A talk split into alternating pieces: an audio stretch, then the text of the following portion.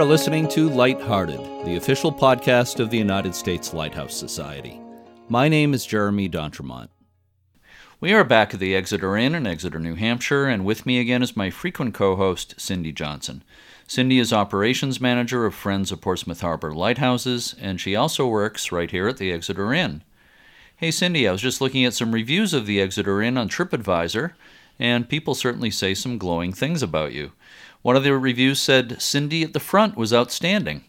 Or maybe it was Cindy was standing out at the front desk. uh, I think it was both.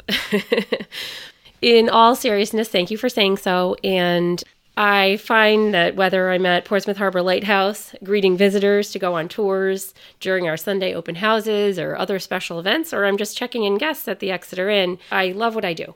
They're very they're very similar in that uh, we're welcoming visitors and tourists, and, and I do really enjoy that. Well, it shows. Thank you. so, on today's edition of Lighthearted, we're going to talk about a lighthouse not too far to the south of us, Baker's Island uh, in Salem, Massachusetts. And we're also going to discuss a 1959 movie that I personally think is one of the classic lighthouse movies of all time. I use the word classic loosely, but uh, the movie is The Monster of Piedras Blancas. We're going to start with Baker's Island Light Station, which is owned by the Essex National Heritage Commission, also known simply as Essex Heritage. Cindy, could you please help me tell our listeners about Essex Heritage and our guest? Sure, Jeremy.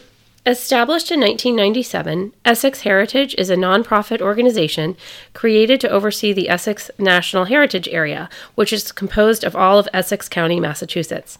Essex Heritage promotes the cultural heritage of Essex County with public and private partnerships and with the National Park Service by developing programs that enhance, preserve, and encourage awareness of the area's unique historic, cultural, and natural resources. One of the properties under the auspices of Essex Heritage is the Baker's Island Light Station in Salem.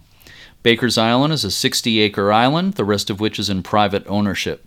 The light station, which dates to 1798, was deeded to Essex Heritage through the National Historic Lighthouse Preservation Act in August 2014. The station consists of an 1820 lighthouse tower, two keepers' houses, and outbuildings. Through Essex Heritage, tours of the historic light station are available and also overnight stays. I met with Annie C. Harris, Director of Essex Heritage, at the Essex Heritage offices in Salem, and we spoke about the tours and other programs at Baker's Island Light Station.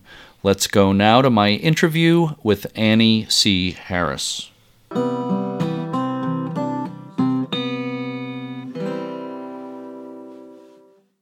With me today to discuss the programs related to Baker's Island Light Station is Annie C. Harris, Chief Executive Officer of Essex Heritage. Thanks so much for spending time with us today, Annie. Baker's Island is among the oldest light stations in the country, Annie, and for quite a few years there were two lighthouses there. Uh, would you like to tell us a little bit more about the history of Baker's Island Light Station? Sure, I'd be happy to. Um, the first recorded uh, notation about Baker's Island was John Winthrop in his diary in 1630. So uh, there's been a lot known about the island for many, many years. It stands at the mouth of Salem Harbor. And uh, in the uh, 17 and 1800s, Salem was a very important harbor. And in fact, right after the American Revolution, there were just a lot of international trade that occurred out of Salem Harbor. Uh, Baker's Island not only sort of guards the the entrance to the harbor, but it also is surrounded by a lot of rocks and ledges and kind of dangerous um, underwater hazards. And so in 1791, the Salem Marine Society petitioned to be uh, able to build a, a, tower out there to try to uh, guide ships uh, better into Salem Harbor. And so they did build a day marker out of wood in 1791.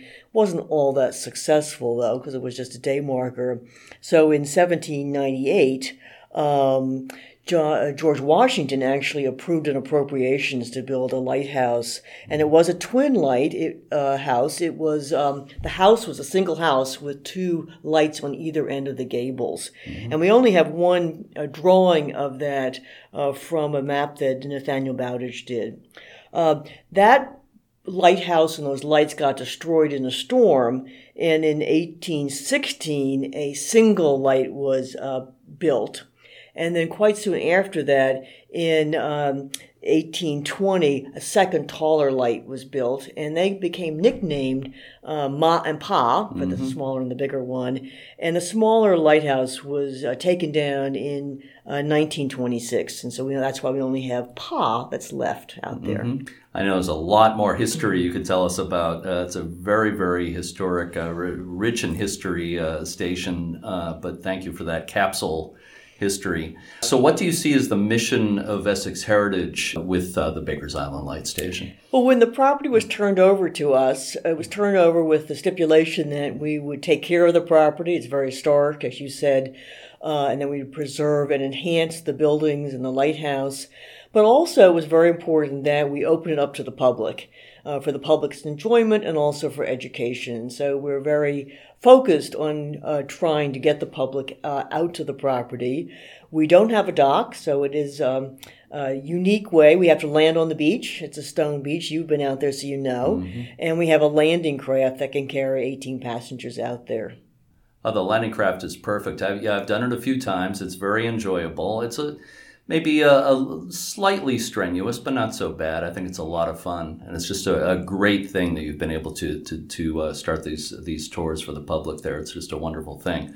So uh, maybe you could tell us a little bit about what uh, Essex Heritage has accomplished since taking ownership. As far as preservation projects? Uh, sure. So, the, the priority project was the lighthouse itself. And it had been rebuilt in uh, 1996, but by the time we got the property, it was in pretty rough shape. Uh, its exterior was in very rough shape. And so we were able to raise money and restore the stucco exterior, really do a lot of patching. It also had a lot of mold and lichen on it, and really clean it up and repair the rust and repaint the lantern house. So it's very nice now, and I hope it'll last a few more years, but it is a very rough climate out there. Mm-hmm. We've also had to do a lot of work on the two keepers' houses. Uh, we put new roofs on them, and we've done a lot of interior improvements, and we're still working on them. You know, windows, eaves, roofs uh, siding. There's a lot to do. yeah, and it's never finished. That's never the thing finished. about lighthouse preservation. It's absolutely well, you never. know, it's a very they're very harsh environments. These yes. lighthouses are in a lot of winter storms and uh, salt water, so they are challenging to take care of. Absolutely. Are there any more specific projects planned at this point? Well, the big project for this summer is to uh, install a better s- solar power system. We have a pretty minimal system. It's uh, and as we open the island up and get more people out there, particularly overnights, we need a stronger solar power system. So we're working on that. I hope to get that installed this summer. And then we are looking at other ways to um, have people stay overnight there. So in, eventually it would be nice to build some other small outbuildings, but we don't have that in the works just yet. By the way, uh, I'm a local guy. You know, I grew up in Lynn, right next to Salem, just uh, down the road from here. And I was, uh, I kind of grew up uh, going to Salem Willows, which is not, not too far from here, park uh, in Salem. And I was uh, very aware of Baker's Island as a place that was kind of a, a private community. Uh, kind of admired uh, the island and the lighthouse from afar, you know, growing up.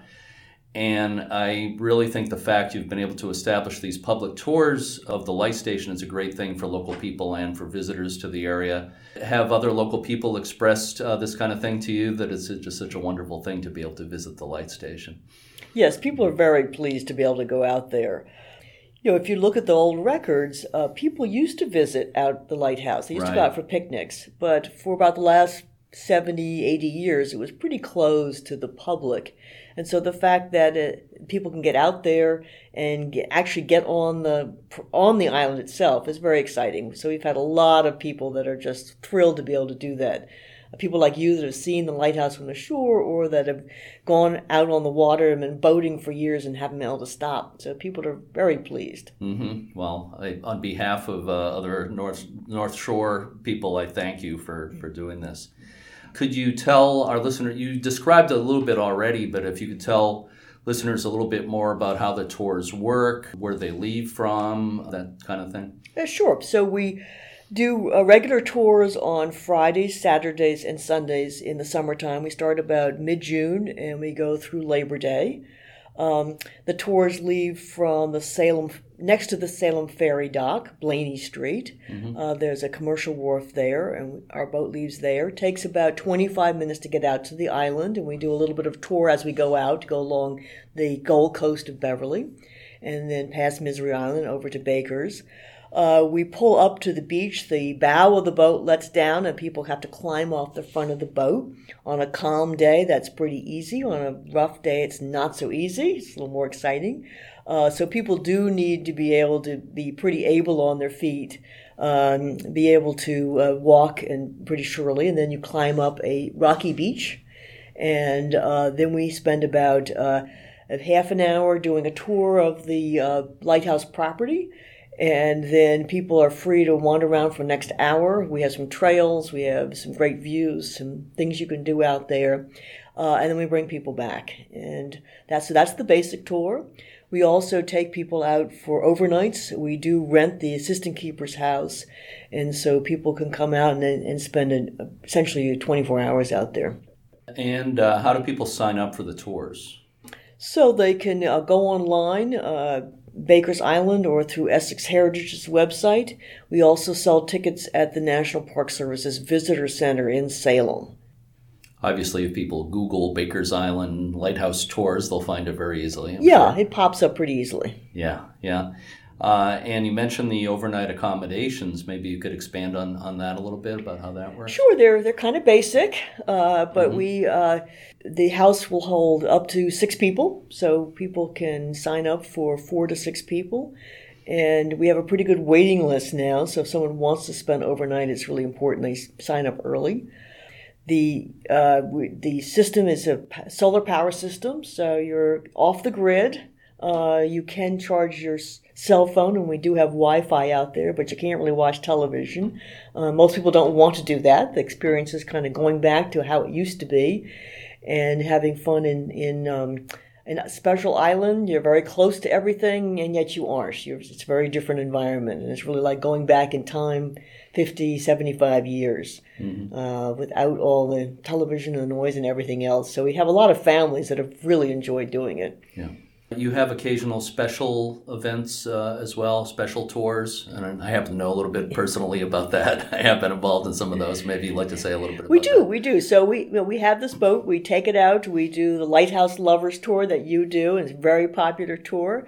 We've also done uh, wild edibles. We have a gentleman that's uh, has in, introduced some more native species out on the island, and we'll take people out and talk to them about the native plants and also what's edible. We have uh, bird watching tours. We've had uh, shipwreck tours, um, lots of different things. And again, people can find that on the Essex Heritage website or by Googling Baker's Island. When we do the Lighthouse Lovers Tour, which I've, I've done a couple of those uh, a year, and I hope we'll be able to do a couple this year, we go close to the other lighthouses in the area Derby Wharf Light in Salem, Fort Pickering Light, and, and uh, Marblehead Light, Hospital Point Lighthouse in Beverly as well. Uh, and I give people some historical background on those lighthouses. And I help with the uh, the tour on Baker's Island as well. On, on yeah, so on that on your tour, people see five lighthouses and mm-hmm. can get very close. One of the nice things about our boat is it's very stable, so you can get right up close to for example, Hospital Point and take great pictures yeah, yeah while you're telling really, about the history. So it's very nice. Yeah, we get really nice views of those other lighthouses. So people again can check out uh, the uh, the website for uh, the schedule of those tours as well. So looking forward to it. So anything else you'd like to say about to, to listeners about uh, Baker's Island in, in general? Anything you'd like to add? Oh, I don't know. We, we just really enjoy the project. We work with a lot of sites and historic resources all around Essex County. This is actually the only one that we own. Uh, it's a great experience for us and gives us a lot of sympathy for people that have old buildings and all that goes into taking care of these old buildings. But it's also lots of fun to uh, both to get people out to the property and share it with them, but also to learn and do more history into the property and we're developing uh, programs for kids uh, based on the history but also the nature out there. So we, we're having a lot of fun with it. Well that's great. Well annie c. Harris of essex heritage thank you so much for taking time with us today and talking about baker's island light station. Thanks so much. Well thank you for the opportunity and i hope a lot of people will come visit us.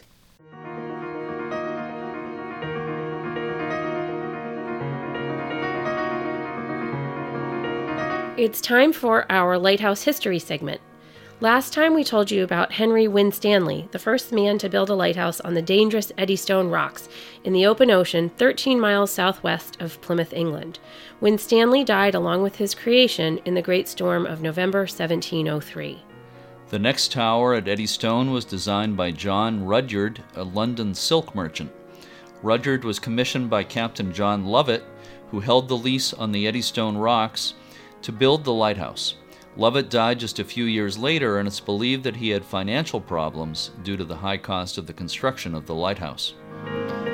Rudyard's Tower, built in 1709, was a conical wooden structure around a core of brick and concrete. In spite of the fact that Rudyard had no background as a builder or architect, his tower proved much more durable than its predecessor, and it was, in fact, the first successful offshore wave swept or rock lighthouse in the world. It stood for 47 years. During the night of December 2nd, 1755, a fire was ignited in the lantern, possibly from a spark from one of the candles that provided the lighthouse's illumination. Henry Hall, the 94 year old keeper, rushed into the lantern and tried to extinguish the fire with buckets of water. At one point, looking up, he was showered with molten lead that fell from the ceiling of the lantern. The lead burned his head, neck, and shoulders, and some of it went into his mouth. Hall screamed, My God, I'm on fire inside, as the lead went down his throat. He and the other keepers continued to fight the fire, but their efforts were in vain. A boat arrived after the fire had raged for eight hours and the keepers were rescued. The fire burned for five days until the lighthouse was completely destroyed. Keeper Henry Hall lived for another 12 days. After he died, a flat, oval piece of lead was found in his stomach. The piece of lead, weighing more than seven ounces, is in the National Museum of Scotland in Edinburgh. The next tower at Eddystone marked a major leap forward in the design of wave swept lighthouses. The third lighthouse was designed for the first time by an actual engineer. The man chosen for the job was John Smeaton, an English civil engineer responsible for the design of bridges, canals, harbors, and lighthouses. He was also a mechanical engineer and a prominent physicist, and is often regarded as the father of civil engineering. Smeaton's Tower, built between 1756 and 1759, was the world's first to be constructed of granite blocks that were connected to each other with dovetail joints. Dovetailing was a method used often in carpentry, but not in masonry. Each stone in Smeaton's tower was joined to its horizontal neighbors using tabs and notches. In addition, Smeaton cited the strength of the oak tree, which is widest at the bottom. He mimicked nature in the design for his tower at Eddystone, making the lighthouse wider at the bottom, tapering toward the top. The tree like shape and dovetailed granite blocks of Smeaton's lighthouse were adopted as standard elements in wave swept towers everywhere. The 1759 lighthouse at Eddystone served for more than a century, and it would have lasted longer if the rock beneath it had not been undermined. It was dismantled and moved to shore, and it remains a tourist attraction on dry land in Plymouth, England. On the next edition of Lighthearted, we'll finish the saga of Eddystone Lighthouse by telling you about the present structure, which has been in service since 1882.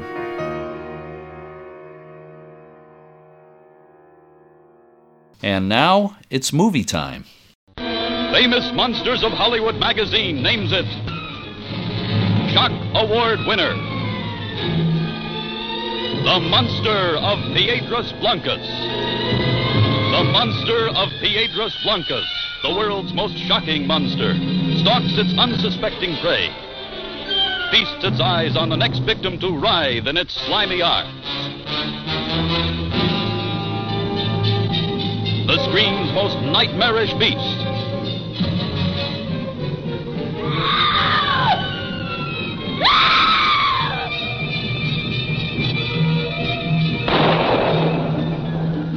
A claw fingered, scaly skinned, half human crustacean, turning a lonely lighthouse village into a frenzied bedlam of blood curdling horror. Never have you known such cringing terror for connoisseurs of low budget horror flicks, the 1959 movie The Monster of Piedras Blancas occupies a special niche.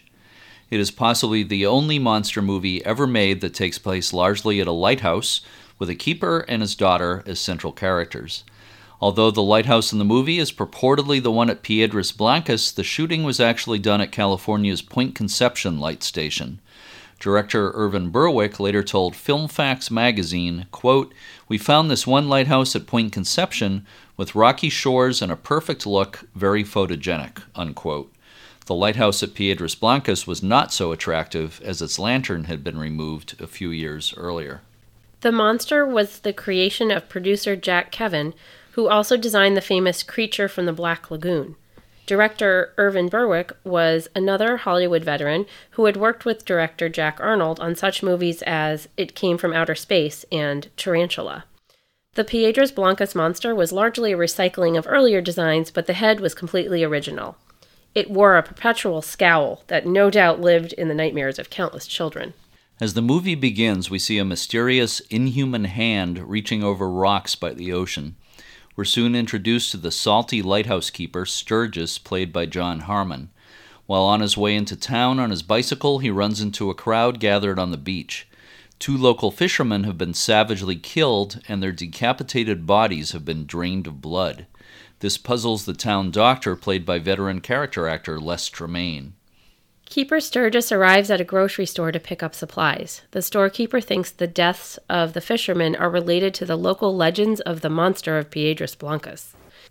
You know, we should pay more attention to these legends. It would explain many things that happened in the last 30 years. Kochek, you're a bigger fool than I thought. Meanwhile, Sturgis's daughter Lucy is cavorting on the beach with her marine biologist boyfriend. Their picnic soon dissolves into smooches in the surf. As Lucy proceeds to go for a skinny dip near the lighthouse, monstrous hands paw her clothes left on the rocks.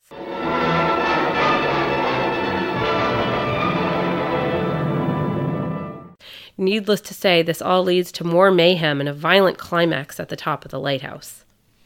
Besides acting in a string of B movies with titles like Untamed Youth and Born Reckless, leading lady Jeannie Carmen was famous as a beauty contest winner and trick shot golf artist. Carmen's personal life made her most sensational movies seem tame by comparison. Marilyn Monroe was a close pal, and Carmen's circle of friends and admirers over the years included Frank Sinatra, Elvis Presley, and Errol Flynn. When I wrote an article about the monster of Piedras Blancas back in 2002, I was lucky enough to interview Jeannie Carmen on the phone. She told me she turned down a small role in a major Hollywood film to take a larger role in Piedras Blancas. She said that her innocent, sweet character in The Monster of Piedras Blancas was actually closer to her true personality than the parts she usually played. Carmen made a perfect lighthouse keeper's daughter, despite the fact there was no time for research. How many times have I told you not to go swimming on that beach at night alone? Daddy, you wouldn't have wanted me to swim with anybody. I forgot my suit. I don't know what they teach you in college these days, but it certainly isn't modesty. Independence, Daddy, independence. All I did was learn my lines, she told me. We didn't rehearse, but we got through it. Carmen remembered the movie as a positive experience, but she took her lumps during the filming. In one scene, a character throws an oil can from the top of the lighthouse toward the monster, who was carrying Carmen on the beach. The can hit her in the leg before hitting the target, and she laughed when she recalled the filming of the supposedly romantic scene in the rolling surf with actor Don Sullivan. The water was so cold we couldn't speak, she said, and for some reason Carmen's hair was dyed red for the black and white filming, which caused much of it to fall out. A stuntman named Pete Dunn played the monster through most of the production, and the costume was so stifling he could only wear it for half hour stretches. Carmen remembered that Dunn became ill and had to be replaced for the climactic scenes at the lighthouse. The lethargic Dunn was replaced by Carmen's press agent, which, according to Carmen, explains why the creature was so much more animated in the final scenes. Character actor John Harmon's portrayal of the keeper is surprisingly believable, and Lighthouse buffs will appreciate the emphasis on keeping the light despite personal hardship. And there's a nice scene of Harmon polishing Point Conception's beautiful first order Fresnel lens. The crew wasn't supposed to film inside the lighthouse, but legend has it that the official assigned to watch over the filming was lured away to a local bar while certain scenes were shot. All in all, The Monster of Piedras Blancas was fun for those involved. Quote, nobody got mad, nobody yelled, there was a lot of love on that movie, we had fun together, unquote, said Jeannie Carmen. And despite a bit of black and white gore, it's a fun movie that showcases the picturesque Point Conception light station, which is, unfortunately, off limits to the public. It's no cinematic classic, but The Monster of Piedras Blancas is available on DVD and Blu ray, and it can also be seen on YouTube. It's worth a look. What did you think of it, Cindy? Well, Jeremy, I actually liked it. It was uh, I found it pretty entertaining. I would I would recommend it, but maybe just to people like us that are that are lighthouse buffs. Yeah, I would agree with that. All right. Time now for our trivia question. The first two people to answer the following question correctly will win prizes. Here is today's question. It's actually a two part question. What was the name of the keeper who died as a result of the 1755 fire at Eddystone Lighthouse, and how old was he when he died? Again, what was the name of the keeper who died as a result of the 1755 fire at Eddystone Lighthouse, and how old was he when he died? If you listen to all of this edition of Lighthearted, you should know the answer. This time we're offering two new prizes. The first person to answer correctly gets a copy of the book Lighthouses of America, published in association with the U.S. Lighthouse Society. It's a beautiful 176 page hardcover book featuring stunning photographs of lighthouses across the country taken by Society photographers. The second person to answer correctly gets an official U.S. Lighthouse Society passport. The Lighthouse Passport Program provides enthusiasts the opportunity to help preserve lighthouses, as well as a wonderful way to keep a pictorial history of their lighthouse adventures. You can learn more about the Passport Program at uslhs.org. To enter, send your answer in an email to me at jeremy at uslhs.org. Be sure to say you are answering the trivia question in Lighthearted Episode 9, and again, send it in an email to jeremy at uslhs.org. That's jeremy at uslhs.org. And again, the first two people to answer correctly will win prizes. That's it for this edition of Lighthearted. Thank you to the staff of the Exeter Inn. Thanks to all the staff and volunteers of the United States Lighthouse Society, including Maria, Cassandra, Jeff, and everyone in Hansville, Washington. Be sure to check all the information on the USLHS website at uslhs.org, including the new J. Candace Clifford Research Catalog, which is a tremendous resource. Also, check out the USLHS social media pages on Twitter, Facebook, and Instagram. Anything you'd like to add, Cindy? Just that folks visiting the seacoast of New Hampshire this season to visit our website at portsmouthharborlighthouse.org to see what's going on in New Castle, New Hampshire at Portsmouth Harbor Lighthouse. Good idea. Very special thanks to our guest, Annie C. Harris of Essex Heritage. Check them out online and learn about the tours to Baker's Island Light Station at essexheritage.org. That wraps up another edition of Lighthearted. Until next time, keep, Keep a, good light. light.